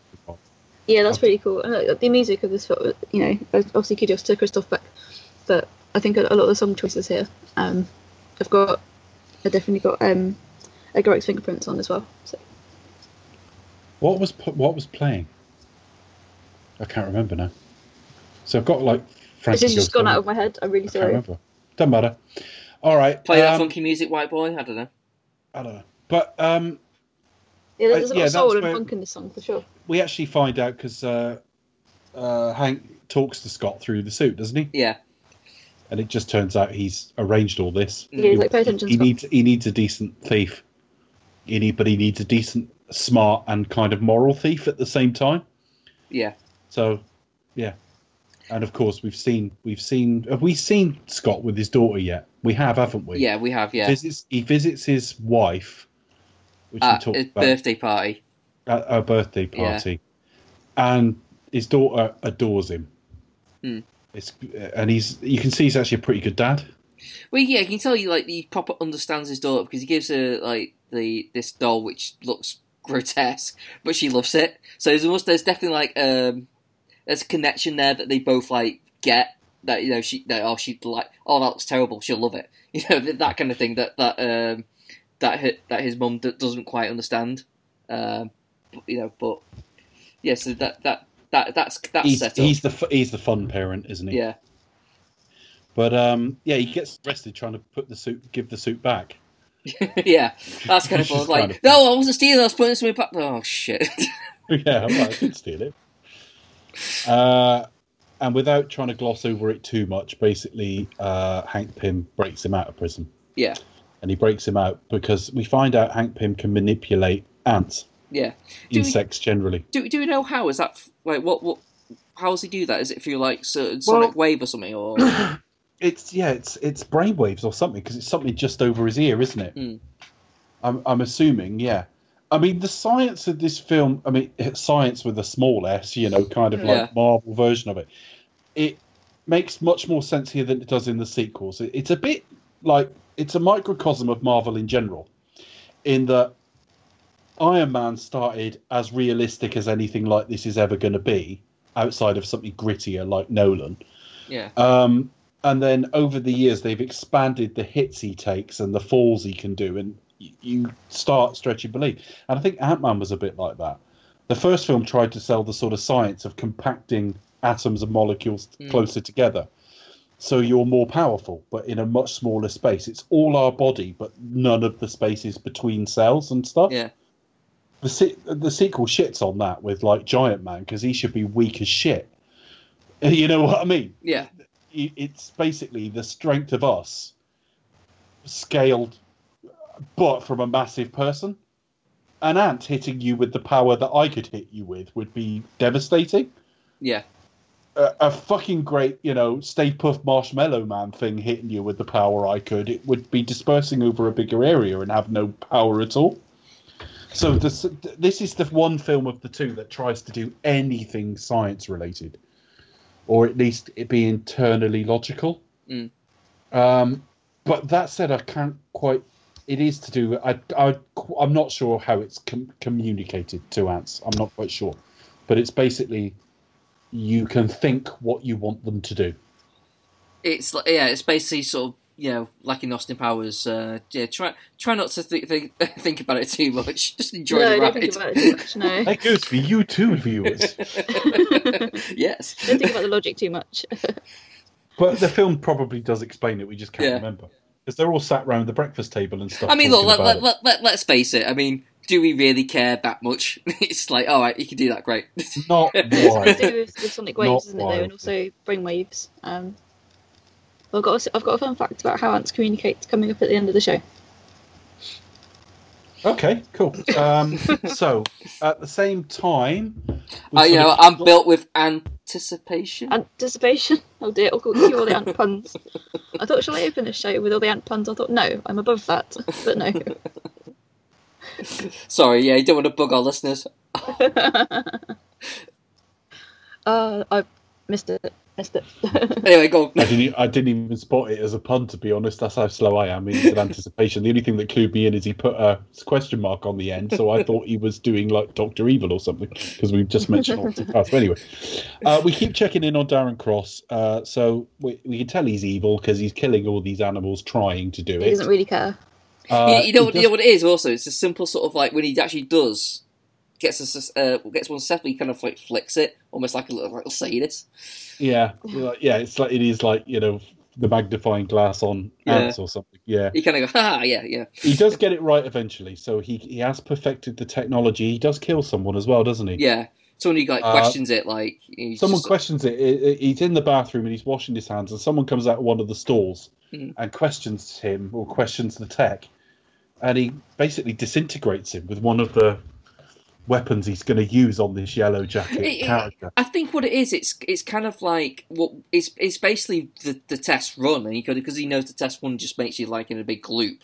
That's what he just used. He just like used like a gun that shrinks people, but it because it's not But it's perfected, just- it just yeah. makes him go.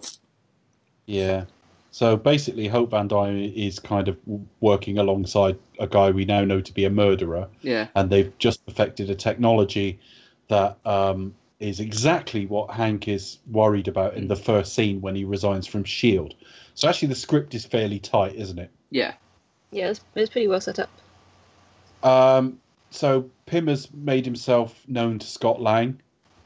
Um, has broken him out of prison by basically using ants to carry the suit, in, a small version of the suit, in to him, and also cover up all the cameras and so on. we get introduced Uh, to Anthony. We get used to Anthony, which is his aunt. Don't Anthony Anthony Ant. live like a day or something? I don't know. I don't know. I need to look at it. What's their lifespan? I do I have a fun know. fact about that at the end of the show. All right. Well, we won't question it now, and we hope you don't either. Actually, I've just seen it on Wikipedia, so no, that, my worries are unfounded, but I won't give it away. Um, uh, and so we start the basically the you know the training sequence, the you know Karate Kid stroke Rocky section of the film. Montage. Gotta have a montage. Yeah, Yeah, um, yes, you have Hope, who's not a fan. She's like rather do it herself. So, um, that's the other thing. We do find out. I don't know when in the film we find out what happened to Janet Van Dyne. it's about just roughly halfway over halfway through. Yeah, it's Yeah, he's hour- never hour and a talked about it, it, isn't so she doesn't quite know. Yeah, She knows they went off on some mission. This is obviously dra- given a bit I more think to, to the begin se- with, he says that she died in a plane crash, and Yes. Hope's like, "Oh, don't don't lie to me. I, you know, I, Yeah. all this So they go off on But- some mission, and she doesn't come back, and he hasn't exactly said what happened. No, she goes subatomic. That's that's all we Um, know. That's what we find out later. Mm, But at on. this stage, he's now overprotective father. I can't have that happening to you. Mm. No, fair enough. So she wants to be the wasp, and she's not allowed. So, and he's basically moved. I'll wait it till the sequel for that. thief. He's moved in this thief to Yeah. do it. Yeah, where, where she wears a suit that has a cock and balls on it on the front of it. We'll Didn't get- notice that. yeah, you. I'll, I'll send you a photo. Um, Having seen both those films, I've not seen them. hang on, I've got to show you the photo. It's really obvious once you see it, and you can't unsee it. Oh dear, I cannot unsee. Oh dear. Yeah, no, I'll find a shot. Maybe I don't want to see it then. Well, basically, if you take, hang on, I just sent you. a second. Okay, le- moving on. What else happens next? Uh, I don't know. I'm trying to find a picture of this. Carry on, folks. I wanna see now. All right, I'm sending it to you. Look from basically her tits down. It's a cock and balls. Oh, cannot unsee. There you go. Yeah, that's quite obvious.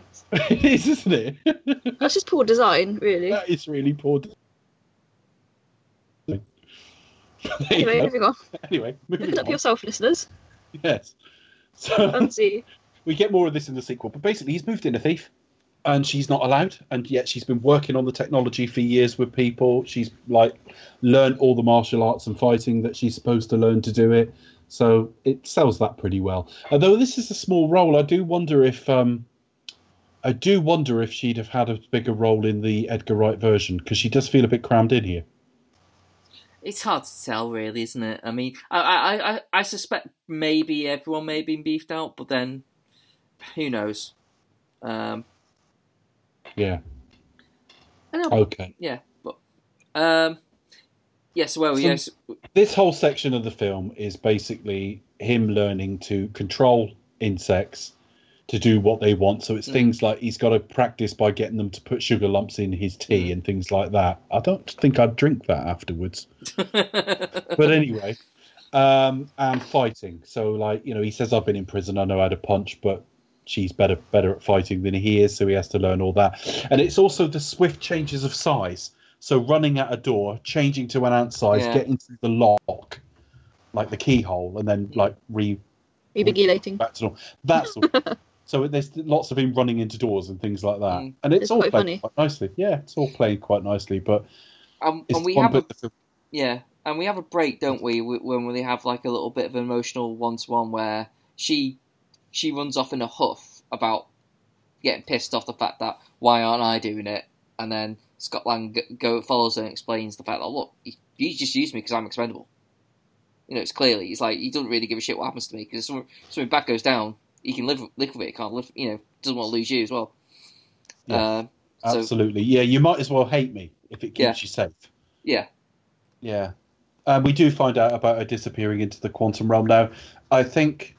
I see, we get a longer version of this sequence in ne- the next in the sequel, yeah, but it's using a lot of the exact same shots because I watched Ant Man and went straight out to watch Ant Man and the Wasp right afterwards. So um, I'm aware that they reuse. So whether they shot it all at the time, I've no idea, or whether they've just expanded it out. Very consistent across the two films. I think the Russians had accidentally fired a. Uh, ballistic missile at the US. Mm. Something had been launched by accident, about to take out a major city. Would have been possibly a world war, or certainly mutually assured destruction, or a short conflict, or something along those lines. Uh, his regulators broke, which is the thing that controls their size. It's kind of on their belt buckle. Uh, she is so she uses hers, goes subatomic to get in between the bits of it, Mm. which will play later in the film with the final action sequence. Uh, this whole going subatomic thing, and we're told basically you go into a realm in which time and space don't mean the same thing. Uh, more of that might be coming in the end game, we believe that you might be able to time travel with it, but certainly she gets stuck in a in another world. It reminds me a little bit actually of when I, I was reminded of it when I watched Aquaman. Actually, um, it's not subatomic world, but where Nicole Kidman's character ends up, kind of in a different world that Yeah. no one quite knew was there, center yeah. of the world sort of thing. It's a little bit like that. You're stuck there for decades by yourself, and no one knows you still exist. Uh, so yeah, we we've got that. So what then? We I, we must go straight to um, it's, it's basically like the rest of the montage where he gets where he starts doing things like you know successfully. Yeah. What's the bit with the Avengers then, or with uh, Falcon anyway? Sam Wilson. Yeah, that's What was that? Was that a test one, or did they have to steal something to use in the main robbery? Yeah, he had, he has to, he had to go and uh, get something. Then they and then he just sold it as a yeah, just just just a, just some warehouse. Some warehouse, and it turns out to be the very facility we saw at the end of the last film, the new Avengers Yeah. headquarters. Uh, this sort of thing on the page would worry me. Like it's a bit like Fonzie walking through the door. All right, Falcon's not the biggest of the Avengers, but you know what I mean. Yeah. It's a bit not, but it actually plays okay.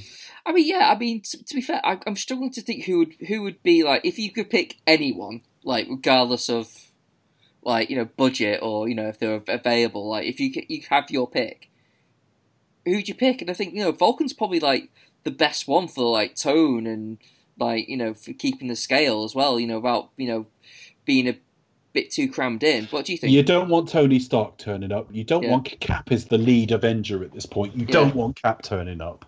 And then you've got Black Widow, but possibly, but then you've got it's a bit awkward every time you've got to fight a woman, and there is a bit of a conflict here. So yeah, you're probably right. This is probably about right. and and it eats well. It, it goes in well with Civil War because it means that you know uh, Falcon's on Cap's side, and it's like it's a link to next film where he goes, "I know someone who could help us out." And the way this film ends, yeah, Yeah. the way this film ends. So I'm I'm okay with this sequence in general. I think this is actually okay, and also it does set up this sort of slightly starstruck Paul Rudd. Mm. For the rest of it, he's he's kind of a bit in awe of the Avengers from from now on, and he's trying really hard to impress, and that's that's there in his like later appearances. I don't think he's the best done thing uh, about Civil War, which I love. I love Civil War now. I've really, it's really grown on me. But one of the complaints I'll have next week is that it is a bit overstuffed, and, and Scott Lang suffers. Just the way the way he's introduced in that film is is just so like shit. Uh, there he is. I'm here, Yeah. Um, Yeah. I, I don't. but you know, to be fair, you know, if you're gonna do that with any of them, Scott Lang's the Scott point. Lang. Yeah, he- because he can get away with it. He can do because it's a bit more irrelevant, a bit more like, "Oh, I am here." and, and, and not only that, he's so desperate to join, you can just like pull up in a van and say, yeah, it's true. Uh, yeah, okay. So I'm all, I'm kind of all right with it, but it, it was a it, it jarred on first viewing. I was like, Christ, they haven't even thought about how to introduce people here.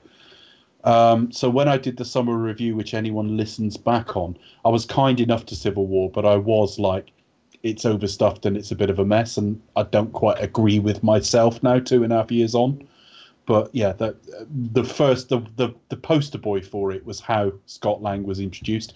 But that slight um, in awe of the Avengers, we we are sold here, and I, I don't mind this this little reminder of it being in the same world because it does sit apart very much from the rest of the universe.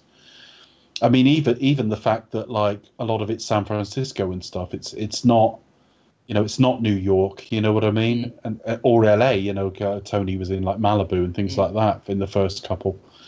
So what else are we? Uh, do we go straight to sort of final act now? Really, we've we go to Yeah, cross unveiling the cross's unveiling ceremony for the thing. Yeah, because he get he, he gets the he gets the thing, and then we have um, we we have uh, Kojak uh, sort of turn turn up at the house like oddly just bro- broke in, and It's not really Kojak, sorry. I know, but he is now. Uh, and yeah, so there's there's a bit of like, oh right, well he's onto us, so uh, and then they get information that like right, well we're gonna need extra extra support, so that they they decide to bring in uh, Luis and everyone else. Uh, yeah, I quite like this. Now, the, the the thing is, well, what we should have made kind of clear much more at the outset is is one of the things Marvel were definitely talking about a lot towards the end of the second phase. Um, I think it's partly in response to complaints all Marvel films are the same, which is kind of ludicrous. There's just a consistency of tone, Yeah.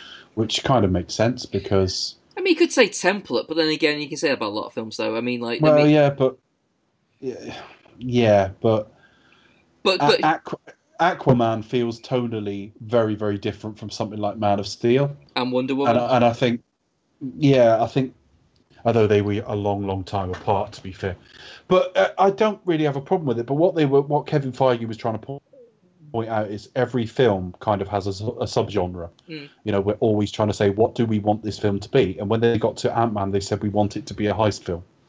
Yeah. And what we haven't really talked about is that's what it is.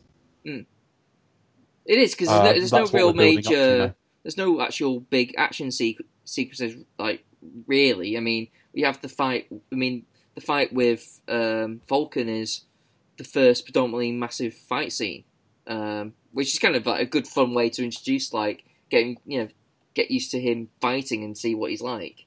Yeah. Um, but yeah, we know it, it is just build up, build up, build up to the the climactic sequence of the film, or you know, so to speak. Absolutely.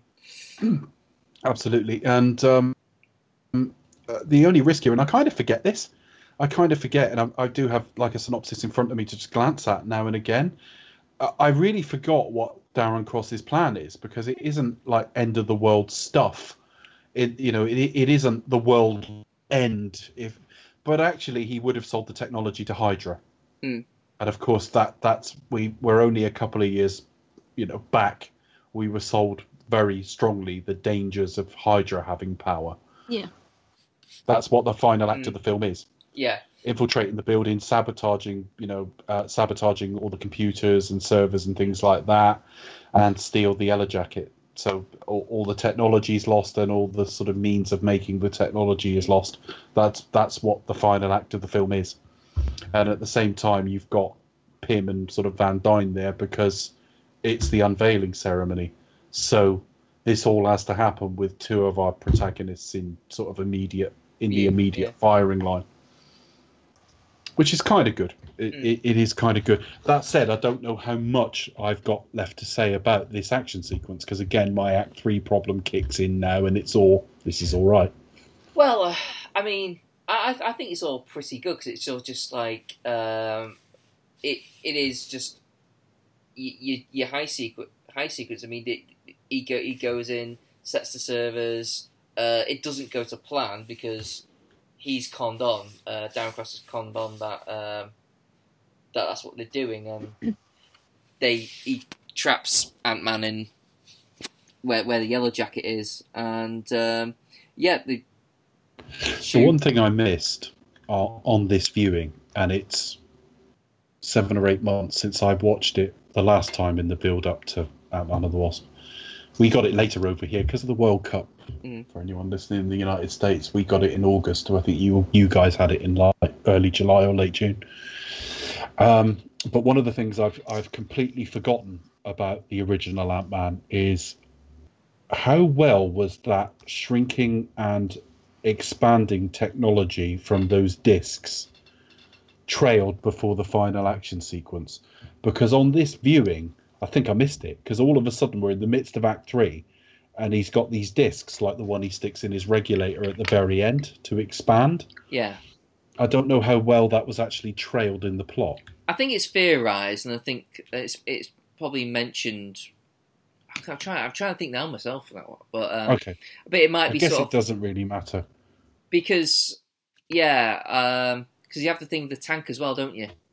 yeah the tank's on Yeah. he's got a tank on a keychain very like in the second film he's wheeling around a building Yeah, which we'll miniature talk about when we get to it because there are some funny things that occur to me when I think about that.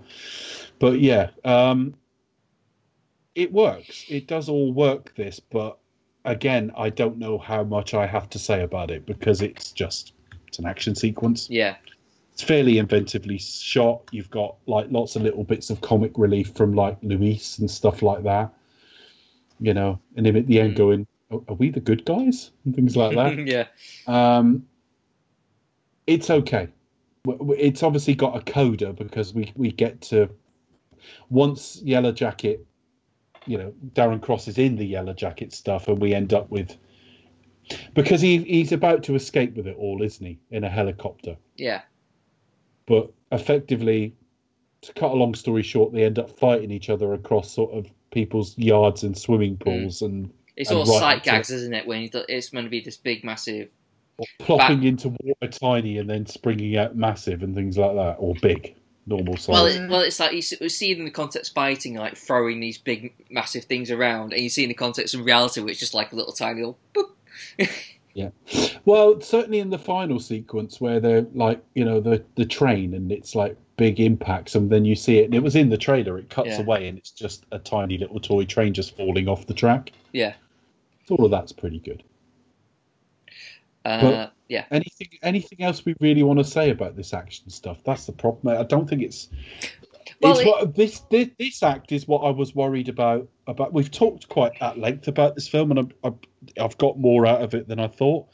But the third act is what I thought I was going to have with the whole film. That it's like, well, it's not bad. It's not that good. It's all right. Well, you know, well, you know, it's fair when you are doing like talking about a film sequentially. It's, it's you know, it's difficult to sort of talk about through the plot of the action scene. You know, it's like, oh, you know, and and he, he throws that punch, and then he threw that punch, and then he duck. You know what I mean? Like, I know you can't. I know you can't go through every beat of it, but I don't really have any great observations either. I, I don't really have. no, it's, it's, I it's, like the way this was done, or I like this facet of it. It just kind of happens, and it's fine. it's just a bunch of uh, you know well choreographed sight gags. You have the you know this you know the the cure gag, and you have you know like obviously the, the other sight gags of him like of like knocking him with knocking him on the on the on the, the fly zapper thing. Yeah. Um, yeah, it's you know it, it's it's it's just a fun thing. And obviously, he goes to goes to you know goes to get his daughter, and he he, he makes the initial sacrifice of of going in and you know doing doing the same thing that um uh what's what's she what she's called anyway. what his daughter, No, the original wasp is called what? what Janet what she, Van yeah, Dyne. yeah. oh so- no, Janet. Yeah, Janet is. Yeah. Oh yeah, that that's worth talking about. Obviously, it turns out he needs to get effectively inside um, the yellow jacket suit. yeah, uh, and he, he needs to go subatomic to get with to get between the sort of plates on the back Mm. to start tearing this suit apart. Yeah, So he has to go subatomic, which is exactly what we saw Janet Van Dyne do, and she never came back from that. Mm. So that's the point. Um, and that's actually quite a nice effect because bits of him are like uh, disappearing or so you know become, It- becoming really really tiny It- and it- stuff. it's like he's getting sucked into himself, isn't it? It looks, it looks kind of bit like- painful. Yeah, it made. Do you know what it made me think of? Um, when you watch something like Star Trek 2009, and basically uh, Vulcan gets consumed by a black hole at its surface. yeah, It, it's that kind of thing. It doesn't look like that, but basically, without meaning to sound lewd, being sucked into yourself. Mm. Yes. oh, Becca, grow up. he got sucked off. That's the end- so at the end of the film, when he gets sucked off, right? Yeah, Oh yeah. I'm, I'm only joining into the read parts now. So um, right, uh, yeah. So we we s- we started to see what it's like being subatomic, uh, and he suddenly you know remembers, oh, I've got this thing that makes makes me go big. It's a bad trip. Yeah. That's yeah, it's really a plays bad like. trip, isn't it? Pretty much. Uh, so yeah, he, he managed to sort of do that and get he managed to get sort of get back, so to speak, and yeah, um, and they, and they got a new massive pet ant. that she, which no We see, we see that slightly overdone in the sequel. Yeah. And um, yeah, so he, he's you know he's built trust with the the cop. Um, with? Paxton. Yeah, yeah, he hasn't got. Has he got a job at this point? We know they do in the sequel. We know what this gang go to do in the sequel, but is that set up in this film at all? Because he's sat having dinner with them, but we don't know if he's got work at this point. yeah. I think he just calls it work, but it's really like working with The Avengers and stuff. yeah, kind, yeah, kind it's a bit like that, isn't it? Okay, but he's. He, Paxton has covered up from him. He's kept out of prison. They're having dinner together. They're watching film, you know, film on the phone of Yeah. Cassie doing like cartwheels and stuff. All very nice. Kind of I Uh, oh, they oh Uh, they they share a kiss with um, Scott shares a kiss with Hope. And, oh and- right. and- and- I thought you went. Him and Paxton shared a kiss Uh, with his, no. his ex-wife. I thought I don't remember that. No. Paxton does seem to like him. I mean, it's possible. Uh, yes, he has a kiss with. Uh, and doesn't he get interrupted by um Hank? yeah, and then she blows off like it's nothing. Well, it's kind of something. Yeah. That's, that's all very well done. We haven't said a lot about Hank Pym, funnily enough. As you talk through it, he's not. It's not that important, but Michael Douglas is great in every sequence. Yeah, this is really good, isn't he? Yeah, it, I just like the fact he's he's aged his screen presence without changing his screen presence. This is the same actor the, giving off the same energy as when he was doing stuff like Fatal Attraction, and yet he, he, he couldn't and wouldn't try to play those roles now. No, he's got star quality all the way. I, I've No, no matter what you might think of him of his personal life, he's just got star quality all the way. Well, when you think of Michael Douglas, you kind of forget that he has got a good, you know, comedic sense of sensibility about him. Because you think even like uh, you always think about like you know the Fatal Attraction type things, but you would when you um, but, But he when you- did he did he did the films with Bob Zemeckis, Romancing yeah, the Stone. and exactly. stuff. Um, They were they were they were humorous. War of the Roses was a funny film. yeah, It was a funnier trailer than film. In that, when you see, if you go and look up a trailer, listeners to War of War of the Roses, it's a 1989 film. I've got a feeling Danny DeVito may have directed it.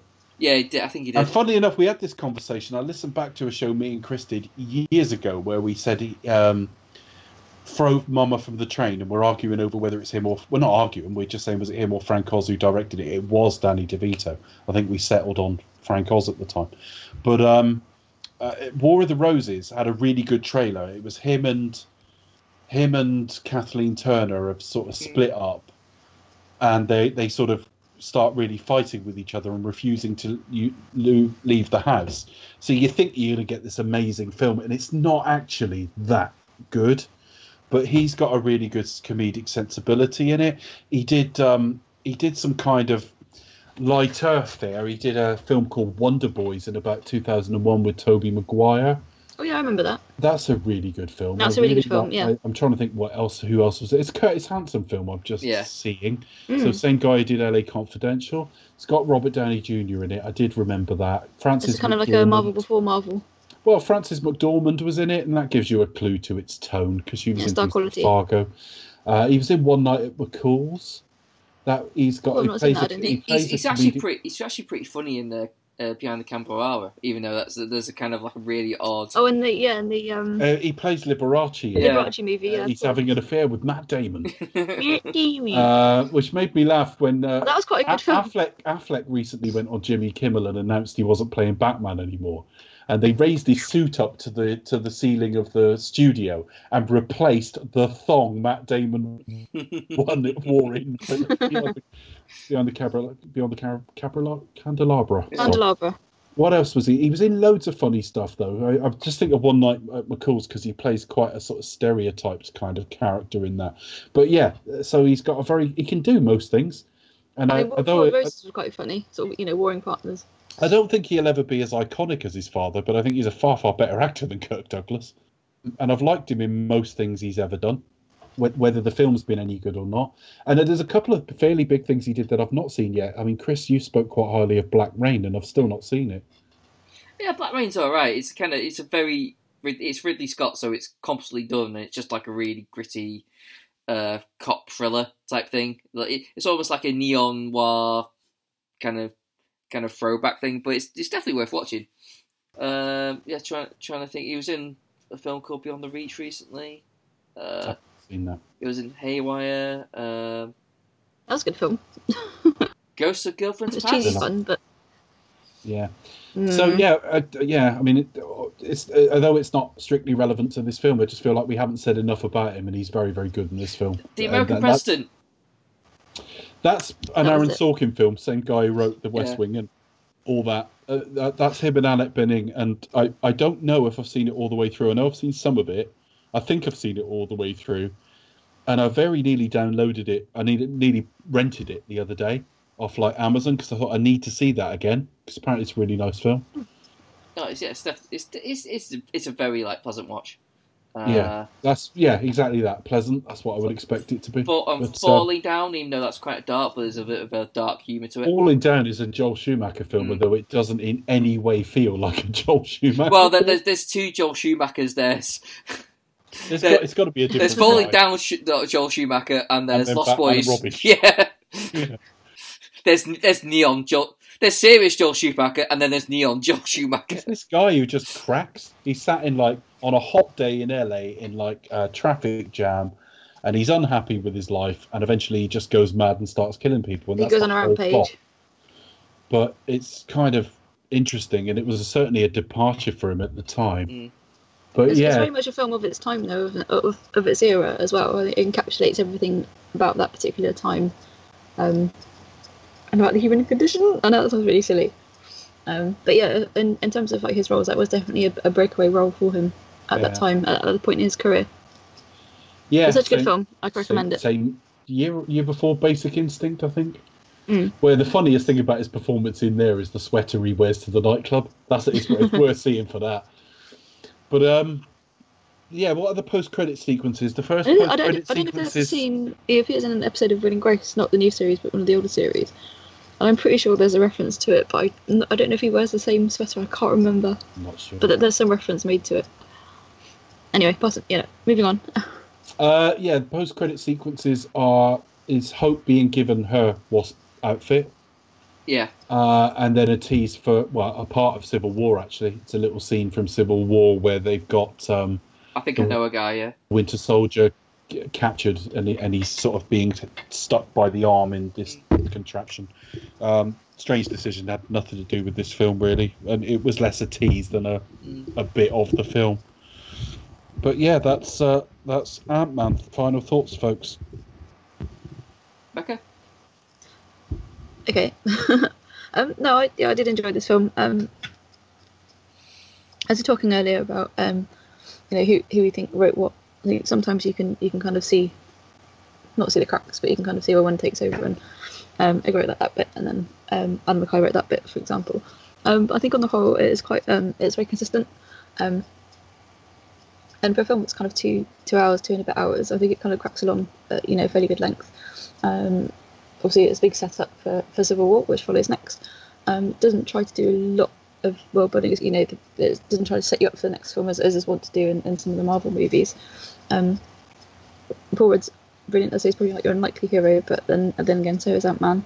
Um, yeah, can't you can't deny the star quality of Michael Douglas in this film, who is he's pretty solid all the way through.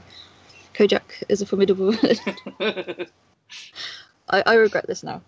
Um, Who loves you, no, baby? It's, it's but it's, it's, a, it's a really solid film. Um, in terms of the comedic stakes, um, for the fairly kind of serious films that we've had previously, that we have either side of this film, as as you said earlier, it's a you know palate cleanser, um, action heist comedy, and it fits in really well at this point in the uh, in the Marvel universe, definitely. Oh, Chris, what did you think? Yeah, I think I think it's actually quite um, an, an important part. I think you know, even though it doesn't seem like it, I, I think it's uh, it kept the ball ro- rolling where it, it could have enthusiasm for Marvel could have easily dropped if this, you know, if this fell flat on its face after um, Ultron. Then you know the Civil War would had some work to do as as good as it was. So um, yeah, I, I- I thought it's, it's a nice sort of cleanser, as you say, but you know, it's also example of what Marvel does right, which is even though it has a set formula, it does give you different stuff. It's like you know, it's a diff- It's not always the same film. It, you know, it, it feels like they try something different each time, and it's kind of nice. You know, it's what makes it work. Um, like two or three films a year rather than like, you know, one every two years like you normally get with most franchises. This, you know, it it feel it doesn't feel like you're just being beat beaten down. You know, you don't get feel fatigued, so to speak, because you, you, you're given something different each time.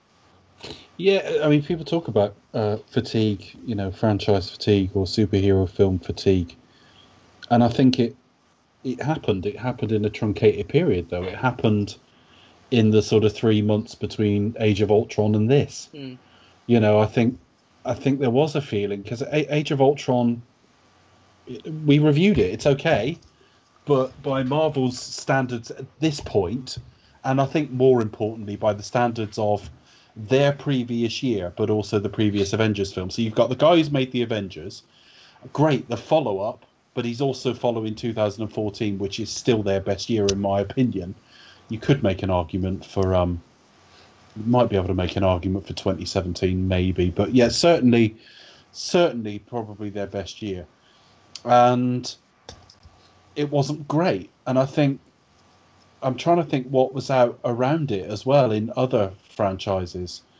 But yeah, I think this was this was where it was kind of that wasn't so good. And then Ant Man as well. Don't forget there was. I think by the time Ant Man came out, we knew Joss Whedon had been really pissed off with Marvel. Now, what his current relationship, if he has one with Marvel, is, I don't know. Might be like Jon Favreau's, where it was like, okay, well, that didn't work out, but, you know, we all get on fine, or we're, we're quite happy to work together. Or it may be, I never want anything to do with those people ever again. Who can possibly know? At this stage, one day these people will all write their sort of autobiographies and stuff, and we'll find out, or we'll at least get different views on it. And I, I can't wait to, to hear some of that stuff. But of course, not only had they the perception was that Marvel had fucked around with the final cut of Age of Ultron to the point that they dis- ended up sort of disfiguring the film. Not like Justice League or something. It's not a real hodgepodge, but there's a couple of bits that start and don't go anywhere, like the whole Thor Vision thing. Uh, Thor's Vision, not Thor and Vision. And then, of course, we get to this film where Edgar Wright, who I think even if you didn't like his films, who doesn't like Edgar Wright? You know what I mean? He's he's kind of he's a breath of fresh air, and his films have generally been entertaining. I mean, one of his best liked films I don't like. I don't like Scott Pilgrim very much. I never did. I, we'll watch it again one day, but I did. I didn't. I'm sure we'll like cover I his films, but yeah, Yeah, we I, will. I'm quite a good fan of um, Scott Pilgrim, but Yeah, I, I- think no, more I- I- because of the stories. I loathed it. I thought it was a really shite film, and one day we'll cover it, and I'll watch it again with a fresh pair of eyes. I thought It's a it bit was. of a, Well- um, a well, sort of senses, really, isn't it? I can tell you, you're not alone in the ha- your hatred for that film. So Yeah, worry well, I didn't. Um, when it came out, though, everyone was like, "Oh, I've got a new favorite film." Everyone jerked themselves silly over it, and I, I went I to see it's, it. it's And because just, a lot of like, the I- pop culture references as well, like I couldn't identify with a single person in the film, though. yeah, That that kills a film for me. I mean, if I ca you know, if I don't like any of the characters at all, and they're not meant to be like anti-heroes and shit, then it kills it. yeah. But what I'm trying to say is, it's less about the quality of the individual films because Chris wasn't wildly kind to Baby Driver. I liked it more than he did. It, it's a bit like the Wachowskis, though I think he's better than the Wachowskis in the in his hit rate anyway. But like, I don't care what the end result is. Keep giving this man mo- money. Keep letting him try. Because he, everything he produces is interesting, and when he talks about films, he's engaging. And of course, Marvel had canned that to bring in the director of Down with Love, which is not a very good film, nor is The Breakup, nor is Yes Man. So there's a lot riding on this. And the other thing is, they announced it was going to be part of Phase 2, which made no sense at the time. You know, you finish on the high of an Avengers film. What we've learnt now, and we've learnt again from them following an Avengers film last year with an Ant Man film, is they are, as you say, palette cleansers and I like them. I like them for that. They've got slightly smaller budgets, relatively, still about 130 million this film, but you know, significantly less than the couple of films that came before it.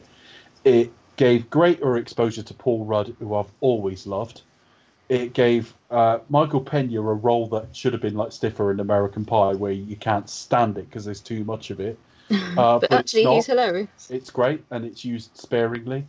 Um, and it, but everything else about the film is kind of competent, and that's not an insult. It, this is competent Marvel, and that's fine. Not everything needs to swing for the fences. yeah, you need a break for it, don't you? Sometimes.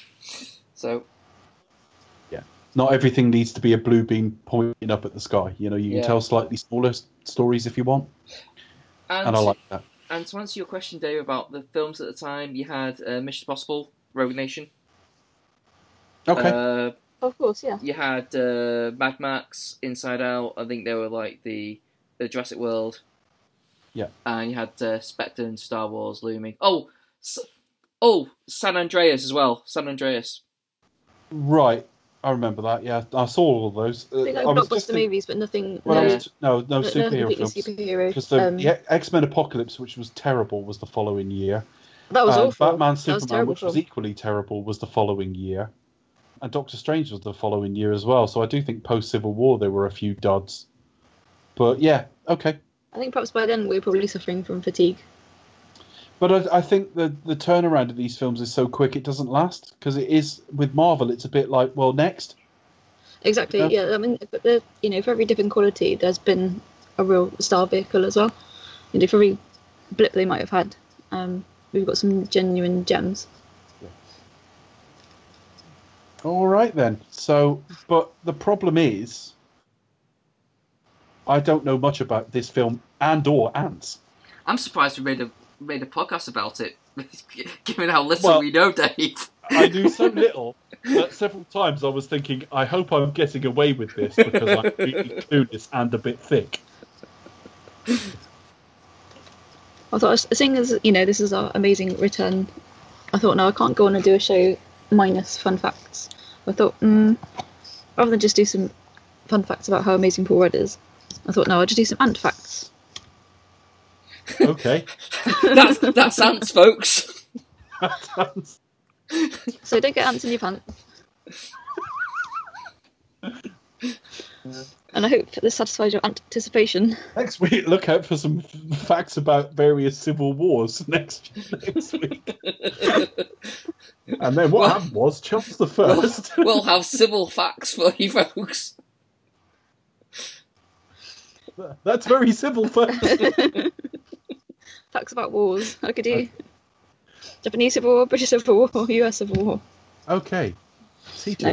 Um, so yeah, it was ant facts, lastminute.com. Um, this is from a range of sources. Um, so mainly what, like from deep throat and stuff. People ringing you and saying like, "Don't name me in the article," but but this is this is the information I'm going to give you. Right. Um, but mainly from the Natural History Museum. Um, there are more than ten thousand um, known ant species in the world. Uh, fun fact number two: uh, estimates suggest there are ten quadrillion ants alive at any one time. I reckon there's about for every one person there's like one million ants, which is a bit. Um, fun fact number three: ants can carry more than fifty times their own weight, which I think is pretty impressive. Uh, fun fact number four. Um, oh yeah, ants can communicate um, using using chemicals to alert each other um, to danger and food sources. Um, but yeah, um, that are being used and also vibrations, and there seems to be a psychic connection as well, which is very strange. And then fun fact number five. Oh, I missed out a fact, but never mind. Um, ants don't have lungs and they don't have ears. They breathe through spiracles, um, which distribute the oxygen around the body, and they hear using vibrations um, picked up by a, an organ located below the knee, which I think is, is quite interesting. So yeah, even though they don't have lungs and they can't hear, obviously they can breathe and they're not deaf. That's science, folks. I'm not an entomologist, but I know what you're I not like. an entomologist. oh. As, as, you know, it's always quite interesting to learn about the animal kingdom. Um, and also in the film, you learn about all the different, well, not the different breeds, but various different types of ants that, that Hank and Co employ, which is quite interesting. So, so it's educational. That's fun, folks. Don't get ants in your pants. I can't think. I don't, I don't don't have any other ant puns. I'm sorry. It's it, it it's it's okay. Although I'm getting the post ready for social media, and I've just written "Ant Man is in the can," which is kind of, po- which is poetry, really, isn't It it? rhymes. You're a poet and you don't know it. Yeah. Mm, Whenever you say so and so is in the can, I always think, oh, in the toilet. In the I always think, I always think, I always think of um, That's what National it makes me think. Lampoon's European Vacation when they're on the flight and the woman goes up to Chevy Chase on the plane and he orders a Coke and she says, "Do you want it in the can?" And he just looks around. He goes, "No, no, I'll have it here." I'll have it here. Yeah. Oh, here's fine. so, yeah, not for nothing, but you can find me at the Pasty Kid 1976 on Twitter. Uh, you can find well, you can find it all, all the old episodes, including all the Bond uh, series on cinematronics.co.uk. And also, I hasten to add that you can also see Dave's amazing film reviews at settape.com. Amazing might be overselling it. And I hit them up definitely. It's a review site. It's definitely worth your time. Yeah, tape.com. I've, a fraction of it's me. I mean, there, there's people that could, that submit four or five things a week. Well, you, I- do the majority of it, and you know when they always do the rankings, you're up Uh, there. Well, films, yeah. Actually, when you think about film film reviews, they don't get takers for everything anyway. Uh, and I review a film most weeks, so actually, there's a fair, fair bet if you look at like bigger films over the last few months, a good percentage is mine. But the the site's overall output, I'm a tiny fraction of it. But I definitely check that site out. Um, yes, you can find us on Twitter at last at Expect Us to Talk. Um, you can also find us on Facebook, facebook.com slash Expect Us to Talk. If you'd like to, you can email us at expectustotalk at gmail.com. live your Nigerian prince. We don't want your money. Yes, we Uh. do. We just don't want it via email because we don't believe you're who you are. As previously discussed, send us a carrier pigeon, Yes, double taking carrier pigeon, please. a double taking one. If if it's a, just a carrier pigeon carrying our checks for millions, we'll send it away if it doesn't look twice. Like it's done a double take. I know, it's such a coup. and isn't you it? can... Great. So you can also find us on the YouTube. You literally just visit YouTube and type in "Do you expect us to talk?" We'll be on there. And also, you can find us on iTunes. If you give us a glowing five star review, helps us rank higher and attract more listeners. And you can also subscribe, rate, and review us, and recommend us to all your friends. It'll make you the envy of all your friends. Yeah. Try and make it come up naturally and organically in conversation. I'm just imagining this stilted conversation of you saying, "Have you ever listened to? Do you?" Have you listened to? talk?" Do you expect us to talk? Sometimes they sell jo- they tell jokes about twats. I can recommend this really great podcast that's recently come I back weren't from asking. many years away. I weren't asking. Why are you suddenly telling me this shit? Oh, sorry. Why are you apologising, Becca? This is me role playing the conversation. But no, we have yeah. Just to apologise again for being away, but thank you so much for coming back to us. Really appreciate it. Um, and yeah, we are here well until next time, but we are here for the long stay now, taking you through Marvel and many cinematic adventures beyond And beyond. and beyond. Indeed. And I bet Becca's not prepared for what's coming, what the next bit of the show. Civil War. Because- No, Oh Oh, no, it's a commentary. I know. And I'm not prepared at all. Yeah, the commentary, Becca. it's almost like you've had other things on your mind. I have had quite a few other things go- going on in the background, so Oh, that's apologies. just- That's just, lazy. I think about the podcast at all times.